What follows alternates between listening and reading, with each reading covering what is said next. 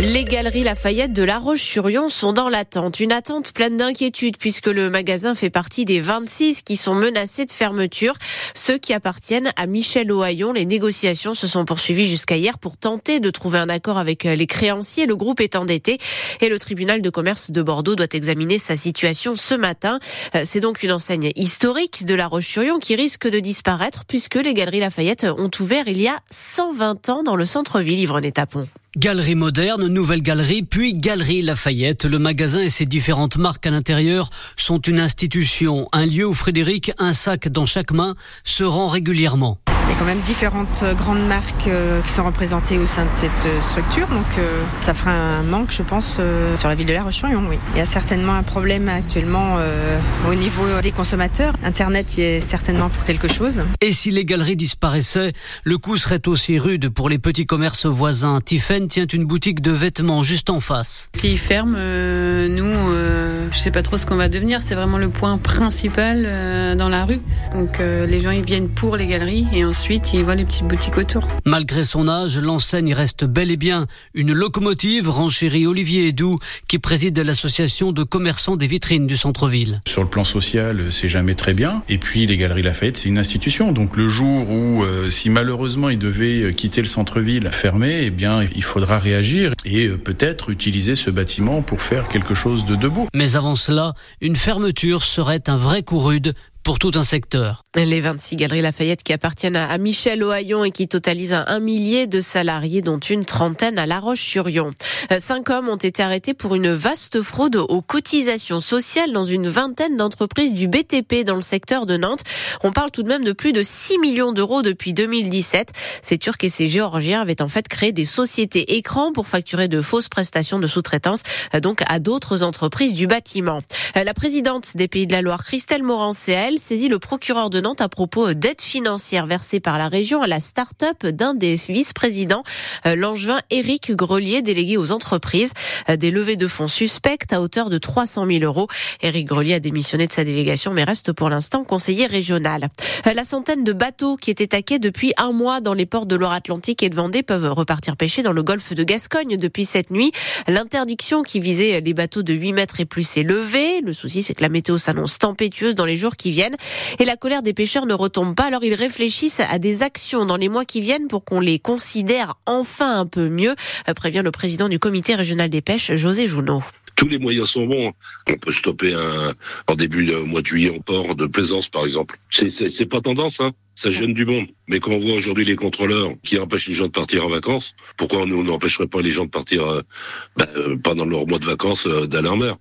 On a le vent des globes qui se profile. Mais c'est vraiment dommage. Vous vous rendez compte le constat d'échec s'il fallait qu'on en arrive là Vous pourriez bloquer le vent des globes C'est vite fait. Hein, vous savez, l'entrée du port, il fait 70 mètres de large. Euh, la pression médiatique qui va y avoir à cette époque, mais c'est terrible d'en arriver là. C'est même pas une menace. C'est juste de dire, on est rendu au bout du bout là. Il y a malheureusement que lorsqu'on fait des pressions et qu'on fait flipper tout le monde, qu'on peut être entendu. Les pêcheurs de l'Or-Atlantique de Vendée et de l'ensemble du golfe de Gascogne, 450 bateaux qui attendent toujours les indemnités pour compenser ce mois d'interdiction de pêche.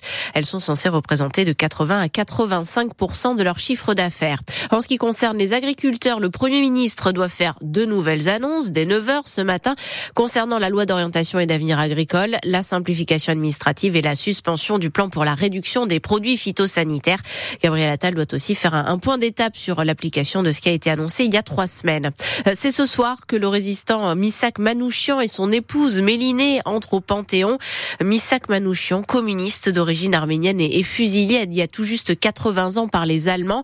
En plus du couple, 23 autres résistants étrangers, eux aussi exécutés, feront leur entrée symbolique au Panthéon. Leurs noms et prénoms sont gravés à l'entrée du, du caveau où reposeront les Manouchians.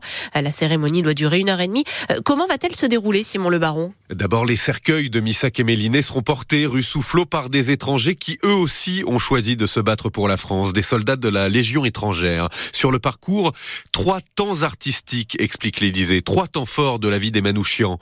Le génocide arménien qui les fit orphelins, le choix de la France et du communisme, et la résistance. Ils entreront ensuite dans le Panthéon, suivis grâce à une mise en scène présentée comme innovante par leurs compagnons juifs, polonais, hongrois, italiens, espagnols, dont les noms seront gravés sur une plaque. Patrick Bruel, qui a rendu hommage en chanson à Manouchian en 2022, lira la lettre écrite par Missa Caméliné juste avant sa mort. Arthur Teboul du groupe Feu Chatterton interprétera l'affiche rouge, le poème d'Aragon inspiré de cette lettre et mis en musique par Léo Ferré. Ils étaient 23 quand les fusils fleurirent. Emmanuel Macron prononcera son discours, puis Missak et Méliné rejoindront le caveau numéro 13 en face de Joséphine Baker, qui elle non plus n'était pas née française. 23 étrangers et nos frères pourtant. Et la pantonisation du couple Manouchian ce soir à Paris, vous pourrez la suivre en direct et en vidéo sur francebleu.fr à partir de 18h15.